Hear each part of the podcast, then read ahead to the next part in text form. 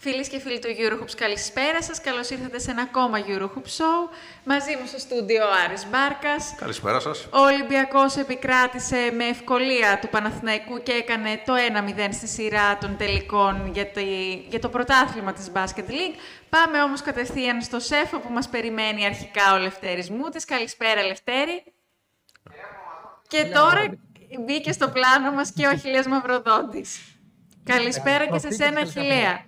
Ξε, ας ξεκινήσουμε από εσάς που ζήσατε το παιχνίδι και το, το κλίμα, την ατμόσφαιρα, την πριν, τη μετά, να μας τα πείτε αναλυτικά. Ποιο είναι το πρώτο σας σχόλιο ε, για τον Ολυμπιακό, ο οποίος είδαμε να είναι απόλυτος κυρίαρχος στο σημερινό μάτς; Καλά, ε, συγγνώμη Λευτέρη μου για να ξεκινήσουμε λίγο χιουμοριστικά ε, να καταγγείλω εγώ ότι με βάλατε δίπλα στο Λευτέρι για να φαίνομαι ακόμα πιο χοντρό από ότι είμαι. Ένα το κρατούμενο. Φορά σκούρα, δεν φαίνεται. Μην καρφώνεσαι, είναι μικρό το παράθυρο. Κόβει, κόβει. Λοιπόν, ε, Λευτέρη, θες να ξεκινήσεις εσύ; Ναι, νομίζω εντάξει το παιχνίδι ουσιαστικά κρίθηκε πολύ πολύ νωρίς. Ο Ολυμπιακός απέκτησε μια τέτοια διαφορά από το πρώτο δεκάλεπτο, δηλαδή ήταν στο 19. Δεν ξέφυγε ποτέ διαφορά πάνω από τους 20, δηλαδή στους 23 έφτασε η μέγιστη τιμή της. Αλλά ήταν ένα παιχνίδι το οποίο ουσιαστικά στο δεύτερο ημίχρονο ο Ολυμπιακός ουσιαστικά απλά διατηρούσε και πατούσε τον γκάζι όποτε ήθελε. Ήταν ένα παιχνίδι το οποίο δηλαδή ο Ολυμπιακός έλεγχε πλήρως όποτε ήθελε και όποτε δηλαδή κατέβαινε η διαφορά στους 12, στους 13, στους 14 πόντους, ο Ολυμπιακός πολύ γρήγορα σε 2-3 λεπτά κατάφερε και αντιδρούσε, έφτανε πάλι τη διαφορά στο επίπεδο των 20 πόντων και γινόταν αυτό το πράγμα συνεχώ. Δηλαδή, έμοιαζε σαν να μπορεί να ελέγχει ανα πάσα στιγμή το παιχνίδι ο Ολυμπιακός, ο Παναγενικό να μην μπορεί να αντιδράσει και όταν αντιδρούσε όλο αυτό, όλη αυτή η αντίδραση εξαντλούνταν πάρα πολύ γρήγορα, σε πολύ λίγα λεπτά, σε πολύ λίγες φάσεις. Δεν είχε ποτέ διάρκεια η αντίδραση του Παναθηναϊκού. Οπότε όλο αυτό ήταν ένας τελικός, ο οποίος τελείωσε πριν καν αρχίσει. Ε, και ήδη, ας πούμε, τα τελευταία, τα τελευταία λεπτά και οι δύο ομάδες σκεφτόνταν το δεύτερο τελικό στο ΑΚΑ. Ήταν ο Παναθηναϊκός... Πες μας, Ναι, ναι, ναι, πες μας, σε ακούμε. Θα συμπληρώσω ότι ο Ολυμπιακός είχε πολλούς πρωταγωνιστές. Δηλαδή, συζητούσαμε πριν με τον Λευτέρη ποιο να βάλουμε σαν ένα παίκτη κλειδί στο match report που ανέβηκε στο Eurohoops.net, αλλά ουσιαστικά δυσκολευτήκαμε και εμείς να βρούμε το ποιον θα αναφέρουμε σε αυτό, γιατί και ο, ο Φάλ ήταν εξαιρετικός και ήταν εξαιρετικός ουσιαστικά σε όλη τη διάρκεια του, ε, του αγώνα. Ήταν πάρα πολύ καλός για ακόμα ένα παιχνίδι ο Σάσα Βεζένκοφ και ήταν και πάρα πολύ καλός και ο Κώστας Λούκας, παρότι έκανε κάποια λαθάκια. Ήταν, ε, να πούμε καταρχάς ότι είχε 7 rebound, κάτι που για το Σλούκα δεν νομίζω ότι το περίμενε κανένας μας. Ε, είχε τις 4 assists που ίσως να είναι χα, ε, χαμηλό νούμερο για τον Σλούκα πάντα. Για τα δεδομένα του Κώστα Σλούκα, ναι, και 16 πόντους πρώτο σκόρερ του Ολυμπιακού. Ακριβώς. Απλά, αν δούμε τη στατιστική, έστω και με μικρές διαφορές, ο Παναθηναϊκός δεν υπερτερούσε σε, καμία, σε κανέναν αριθμό απέναντι στον Ολυμπιακό. Ε, αυτό είναι ένα, είναι ένα γεγονός κλειδί που δείχνει και την, ε, την πλήρη ανωτερότητα των πυρεωτών. Γιατί ε, πέραν από κάποια στιγμή στο δεύτερο δεκάλεπτο που η διαφορά έπεσε στους 10 πόντους, ποτέ έπειτα δεν είδαμε κάτι, κάτι διαφορετικό. Και επιτρέψτε μου να πω ότι και το τελικό συν 13 είναι σε ένα μεγάλο βαθμό πλασματικό.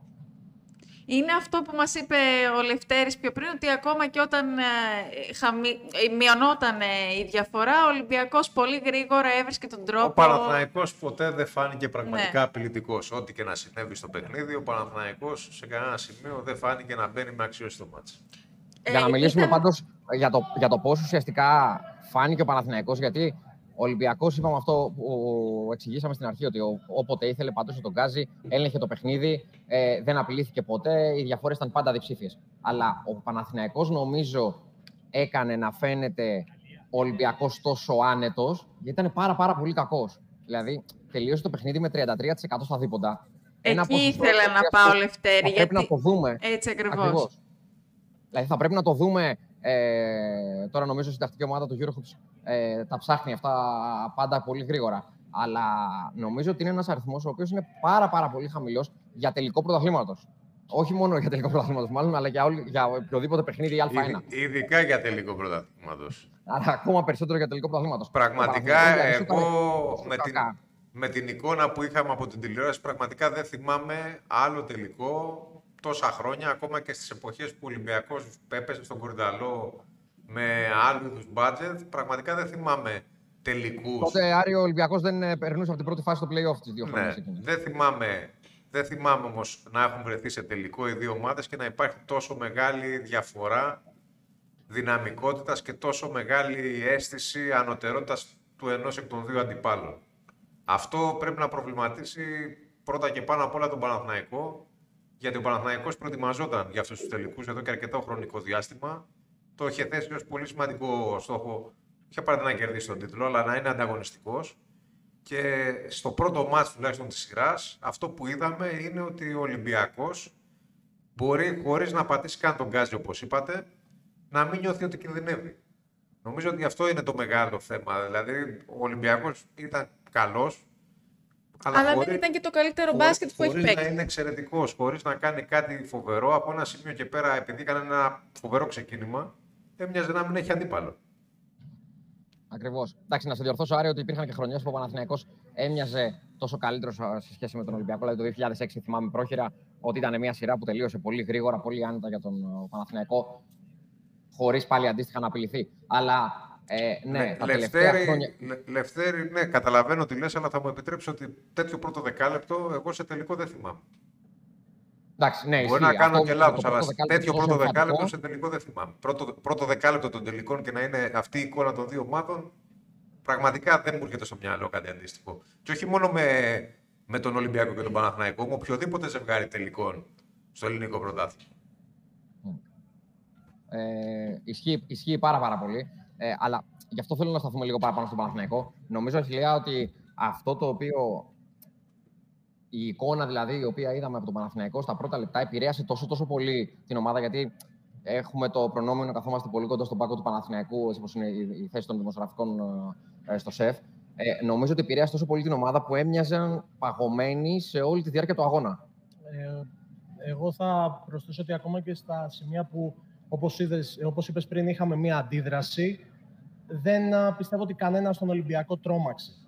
Ε, επίσης, κάτι που παραλείψαμε νωρίτερα και πρέπει να το πούμε οπωσδήποτε, πριν σχολιάσουμε τα πριν τον αγώνα, τα οποία τα λέγαμε και με τον Λευτέρη πριν και είναι ένα, μια, μαύρη σελί, μια μαύρη κοιλίδα σε όλο αυτό που ζήσαμε σήμερα εδώ στο ΣΕΦ, ε, να πούμε κάτι πάρα πολύ σημαντικό. Ο Σακίλ Μακίσικ δεν αγωνίστηκε στο δεύτερο ημίχρονο και περιμένουμε να ε, δούμε αν υπάρχει κάποια εξέλιξη ε, για την Πολύ σημαντικό, Αχιλέα, πράγματι. Και ο Ολυμπιακός ε, χωρίς έναν παίκτη που νομίζω, αν όχι σε όλους τους περισσότερους ε, αγώνες με τον...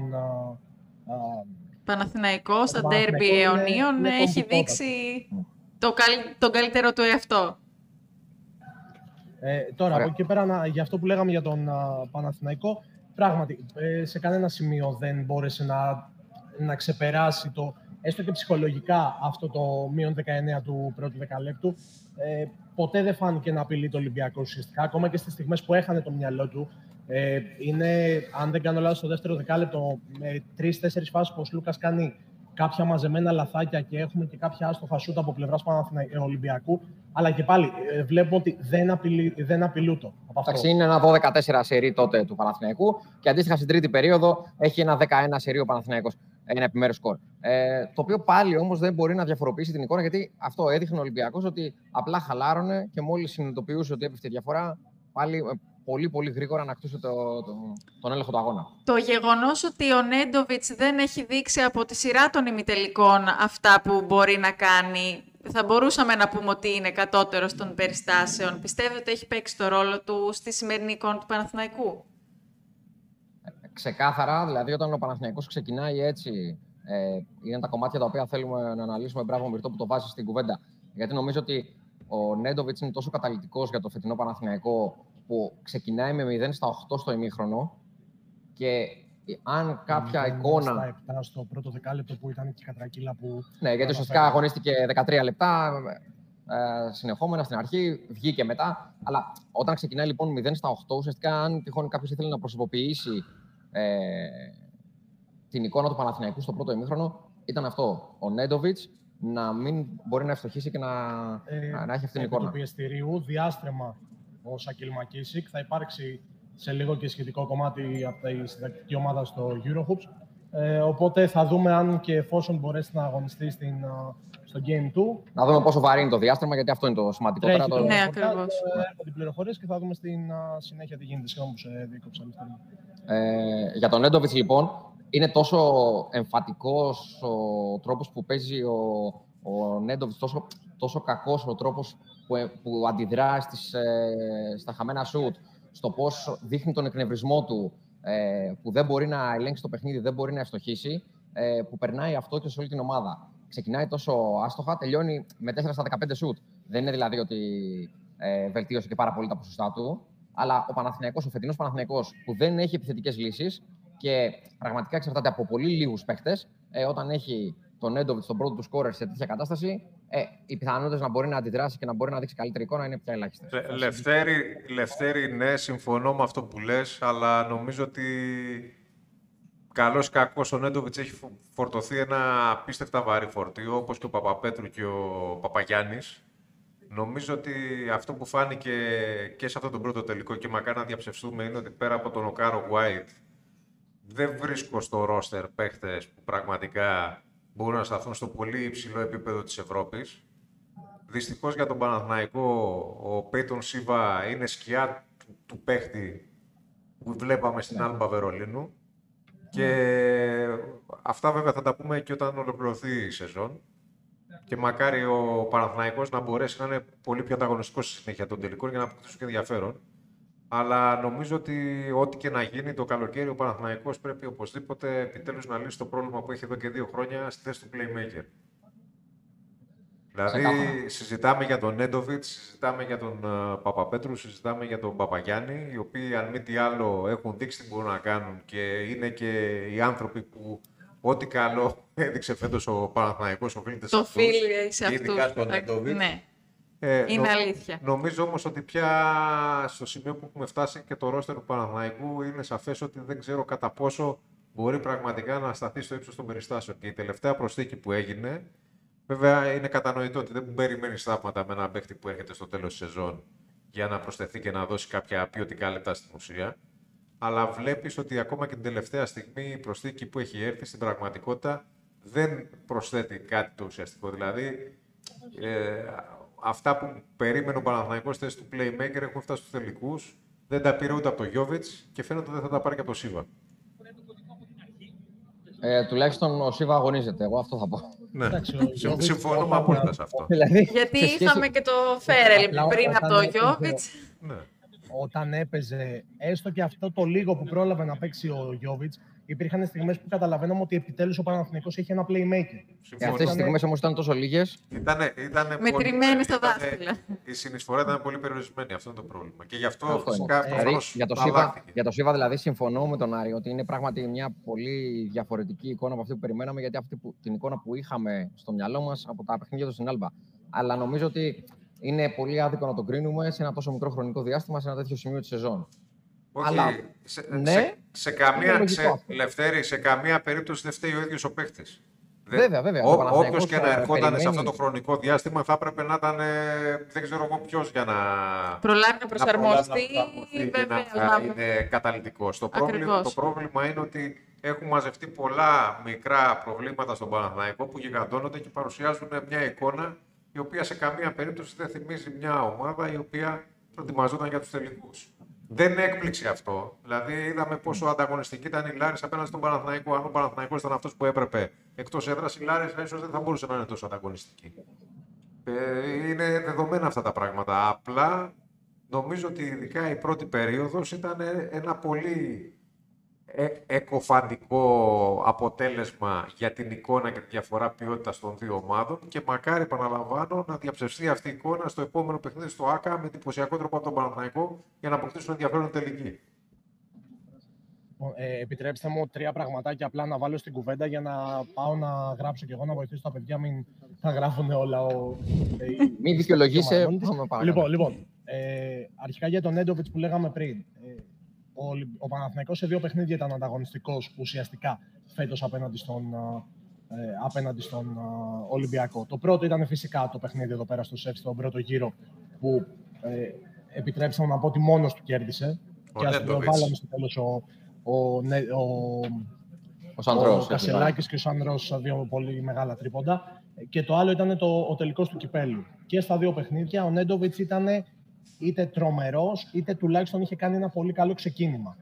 Ε, οπότε με έναν καλό Νέντοβιτς καταλαβαίνουμε ότι μόνο έτσι μπορεί να είναι ανταγωνιστικός ο, ο Παναθηναϊκός. Από εκεί και πέρα. Είναι η πέμπτη συνεχόμενη νίκη του ε, Ολυμπιακού απέναντι στον αιώνιο αντίπαλο, κάτι το οποίο ε, συμβαίνει για πρώτη φορά μετά το 2015. Τότε θυμίζουμε, ε, είχε κερδίσει και τα δύο παιχνίδια της κανονικής περίοδου ο Ολυμπιακός και είχε κάνει και το 3-0 στην α, σειρά των τελικών.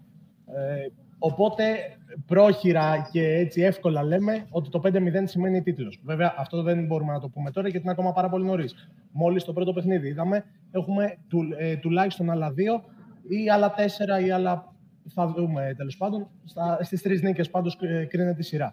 Και να πούμε ότι σε όσες φορές ο Ολυμπιακός έχει κερδίσει το πρώτο παιχνίδι, μόνο μία δεν έχει φτάσει μέχρι το τρόπεο. Ήταν το 1998-99, όπως α, είχαμε πει. Με την ανατροπή στο πέμπτο μάτς ε, του Παναθηναϊκού στο ΣΕΠ. Αυτό. Ε, τα παραθέτω αυτά να τα συζητήσετε πιο άνετα ε, στη συνέχεια και θα μου επιτρέψετε να Καλή συνέχεια, σας... καλά. Φυσικά, φυσικά, Αχιλέα, σου επιτρέπουμε, σε αποδεσμεύουμε. Καλή συνέχεια. Θα τον διαβάζετε τον Αχιλέα στο eurohoops.net. Θα συνεχίσουμε με το Λευτέρη, λοιπόν. Ε, αυτό που ήθελα να σταθώ και στο κομμάτι του Νέντοβιτς που ανέφερε αρχικά ο Αχιλέας είναι για τα τρίποντα, γιατί ουσιαστικά βλέπουμε ότι οι ομάδες που έχουν καλύτερο ποσοστό, η ομάδα μάλλον που έχει καλύτερο ποσοστό στα τρίποντα, στα προηγούμενα παιχνίδια ήταν και αυτή που κέρδιζε. Σήμερα είδαμε τον Παναθηναϊκό να είναι το μοναδικό στατιστικό στο οποίο υπερτερεί. Εντάξει, με 33% στα δίποτα όμως, όπως λέγαμε και πριν, ε, δεν νομίζω ότι μπορούμε να, να έχουμε καμία απέτηση. Δηλαδή, εντάξει, ήταν τόσο, τόσο κακός ο Παναθηναϊκός στο, στο δίποντο που εντάξει. Εκεί νομίζω ότι σταματάει όλα και νομίζω ότι ε, είναι ένα Σίγουρα, παιχνίδι το απλά οποίο δεν είναι αυτά ισχύουν τα... Ναι, τα εντάξει, το- αυτά τις είναι, νομίζω, φορές που τα στατιστικά δεν δείχνουν ακριβώς... είναι πολύ μικρή η διαφορά και είναι πολύ μικρή η διαφορά Ναι, οπότε ναι. και, είναι- και εντελώς επουσιώδη. Γιατί μιλάμε για ένα παιχνίδι που πραγματικά έχει κρυθεί ουσιαστικά από το πρώτο ημίχρονο. Και Από το πρώτο έχει το δεκάλεπτο, βασικά. Ναι. από το πρώτο δεκάλεπτο, αλλά ναι. Τέλος πάντων, ε, αυτό που ε, θα ήθελα λίγο να σταθούμε ε, παραπάνω μιας, για να τελειώσουμε την ενότητα με τον Παναθηναϊκό είναι ότι πιστεύω ότι δεν μπορεί ο Παναθηναϊκός να είναι δύσκολα δηλαδή μπορώ να πιστέψω ότι στο ΆΚΑ ο Παναθηναϊκός θα έχει την ίδια εικόνα. Είδαμε πόσο δυσκολεύτηκε και στην ημιτελική σειρά, είδαμε και σήμερα πώς ήταν, αλλά θα μου κάνει εντύπωση να εμφανιστεί τόσο κακός όπως το πρώτο παιχνίδι.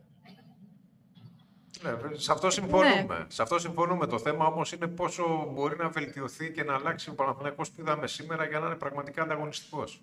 Αυτό είναι το θέμα. Αυτό το είναι πόσο το θέμα. ανταγωνιστικός μπορεί να είναι και το τι μπορεί να, το τι μπορεί να κάνει. Δηλαδή, ε, αυτό που είπες ότι, Άρη, ότι ο Παναθηναϊκός ουσιαστικά εξαρτάται από τον Έντοβιτς, εξαρτάται από τον Απέτριο, τον Παπαγιάννη, που κανείς δεν μπόρεσε να κάνει τη διαφορά. Κανείς δεν μπόρεσε ε, να πάρει την ομάδα πάνω του και να αντιδράσει πέρα από κάποια επιμέρους κομμάτια που έκανε κυρίως ο Παπαπέτρου. Και θα συμπληρώσω ότι νομίζω για να καταφέρει ο Παναθηναϊκός να κερδίσει τον Ολυμπιακό πρέπει πέρα από αυτούς τους βασικούς παίκτες να βγει και κάποιος άλλος μπροστά επιπλέον. Γιατί Εντάξει, έχει ναι, ο περισσότερες Carl White- επιλογές πάντα ο Ολυμπιακός. Ο Κάρο White ήταν αυτός ο οποίος έκανε λίγο τη διαφορά. Ο Evans έβαλε κάποιους πόντους κυρίως σε σημεία τα οποία δεν είχε κάνει καμία διαφορά. Αλλά ναι, όταν σουτάρει τόσο άσχημα ο Σαντρός, όταν ο Μέικον δεν μπορεί να αντικαταστήσει, δηλαδή τελειώνει με 0 πόντους και δεν έχει πάρει και προσπάθειες, ε, δεν μπορεί να αντικαταστήσει τον, την κακή βραδιά επιθετικά του Νέντοβιτς. Ε, ναι, εντάξει. Ε, Δηλαδή ο Παναθηναϊκός δεν μπορεί να ζητάει και τίποτα παραπάνω.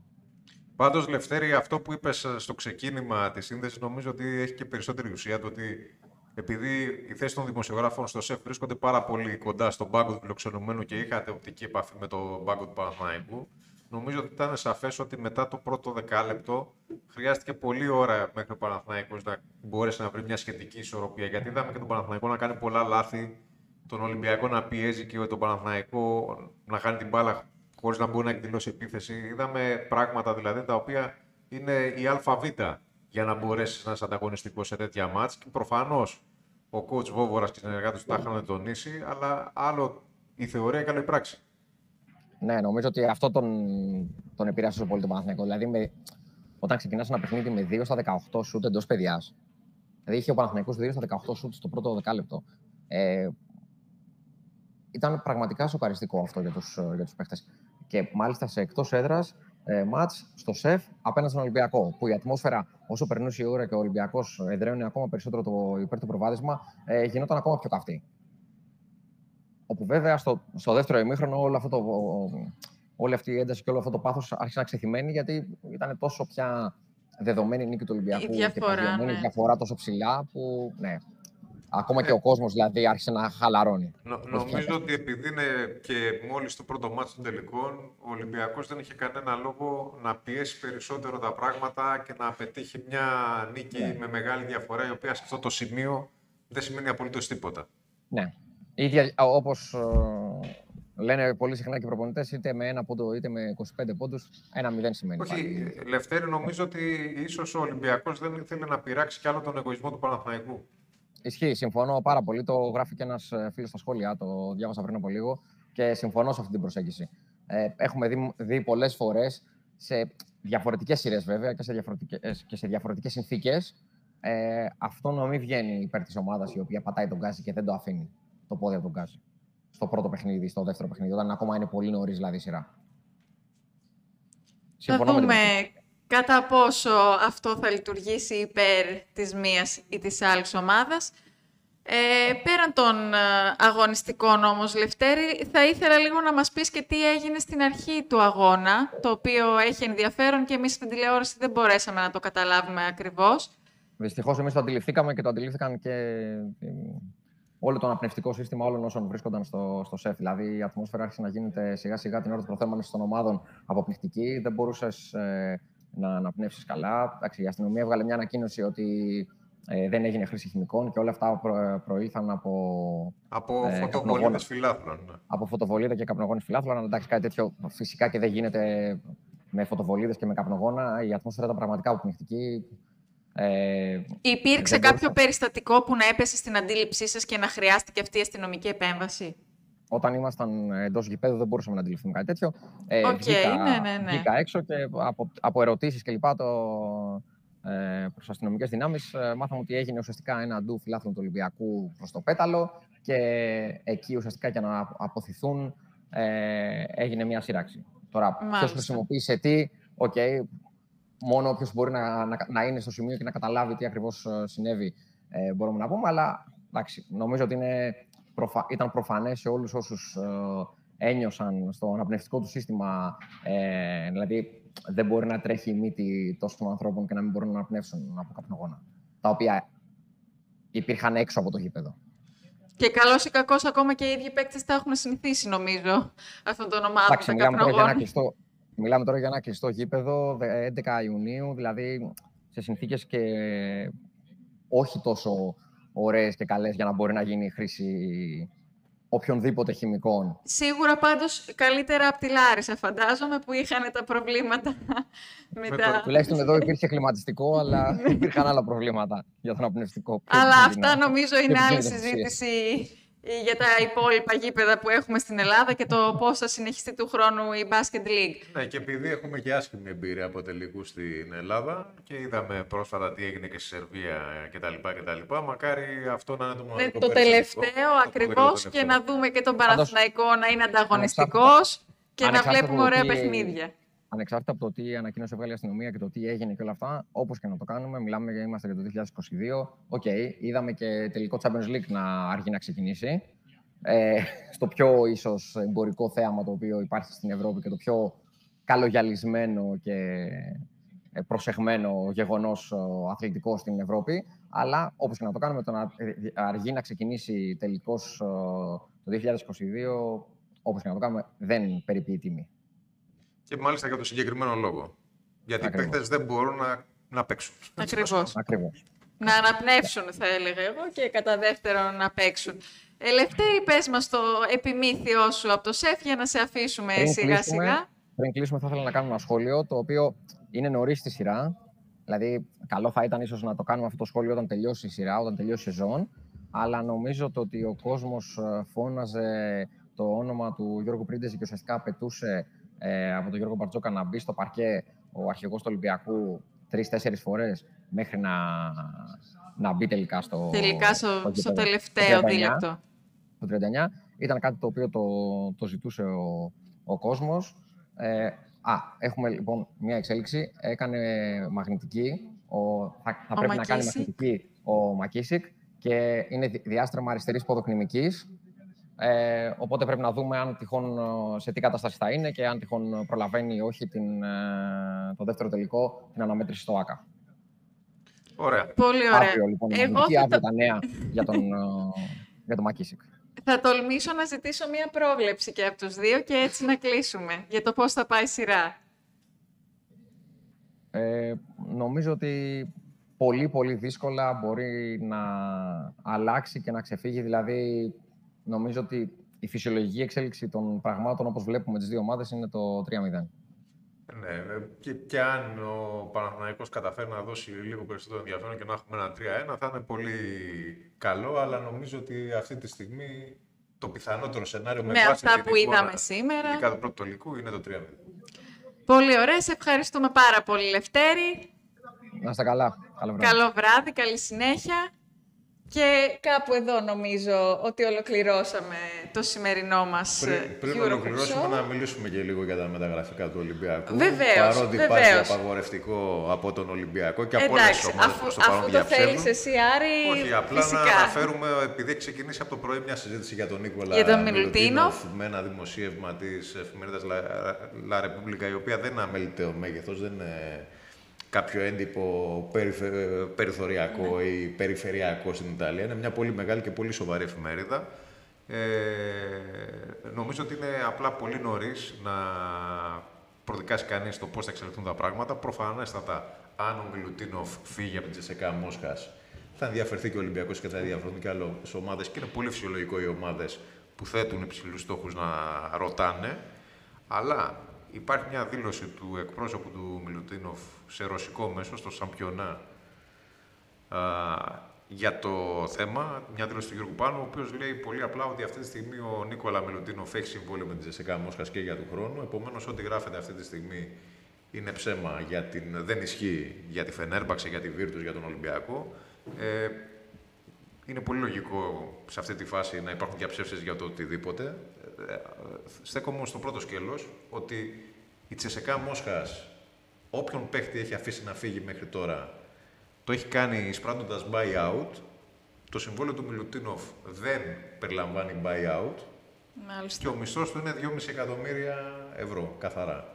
Κατά συνέπεια, α, α, α, ας βάλετε τα νούμερα κάτω, τι μισθό πρέπει να πάρει ο Μιλουτίνοφ και τι buyout θα απαιτήσει η Τσεσεκά, για να καταλάβετε ότι αν τελικά κάποιος από όλους τους παίχτες, γιατί η αλήθεια είναι ότι οι Σέρβοι τους Ρώσους και την υπόθεση του πολέμου στην Ουκρανία την αντιμετωπίζουν με μεγαλύτερη συμπάθεια από οποιονδήποτε άλλο λαό στον κόσμο αυτή τη στιγμή. Είναι πολύ πιθανό ότι αν κάποιο στάρ μείνει στη Τσεσεκά, γιατί η Τσεσεκά ακόμα και αν του χρόνου, όπως είναι σχεδόν 100% πια δεδομένο, δεν αγωνιστεί στην Ευρωλίγκα, κανείς δεν ξέρει τι θα γίνει σε δύο χρόνια ή του παραχρόνου, οπότε θα κρατήσει Σίγουρα. μια βάση παικτών. Αν κάποιος λοιπόν από τους στάρ πρώτους μεγέθους μείνει, ο Μιλουτίνοφ μοιάζει αυτή τη στιγμή να είναι ο πρώτος υποψήφιος για παραμονή στη Τσεσεκά. Πιο πιθανός. Πιο πιθανός. Αυτό δεν σημαίνει κάτι. Είναι, είμαστε νωρίς ακόμα στο καλοκαίρι. Κάποιοι έφτασαν στο σημείο να θυμηθούν ότι ο Μιλουτίνοφ μπορεί να πάει και στο NBA σαν εναλλακτική. Για, να μην, θε- για να έχει ας πούμε, ανοιχτή και την πόρτα της επιστροφής Ναι. Τη- στη της χωρίς να Τσεσεκά, δεσμευτεί με άλλη ακριβώς, ναι, ευρωπαϊκή ναι, ναι, ομάδα. ναι. Απλά είναι πάρα πολύ νωρίς. Προφανώς. Και όλες οι χώρες αυτή τη στιγμή Ναι, προ- είναι στη διαδικασία των τελικών. Εννοείται, προφανώς, και προφανώς όλες οι ομάδες κάνουν ήδη τις κινήσεις τους. Απλά θέλω να πω ότι η πρόβλεψη της, Ρα- της La Repubblica εν τέλει είναι τουλάχιστον πρόωρη. Ναι.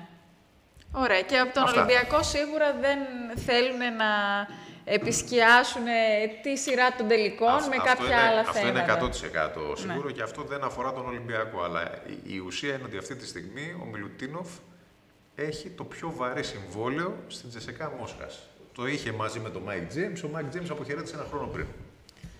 Και θα δούμε και πού θα πάει ο Μάικ Τζέιμς, είναι και αυτό Αυτά, αυτά το καλοκαίρι. άλλο, Καλοκαιρινές άλλο εκπομπές. Τώρα σενάριο. Το θέμα μας είναι η Αν τελική. έχουμε κάποιο νεότερο, την Τρίτη το βράδυ θα τα πούμε μετά τον δεύτερο Έχει και τελικό. αυτός- Έχει και αυτός τελικό στη Γαλλία, εντάξει. Πρέπει να τέλειωσε και από εκεί. Ε, έτσι ακριβώς. Λοιπόν, σας ευχαριστούμε που ήσασταν και σήμερα μαζί μας.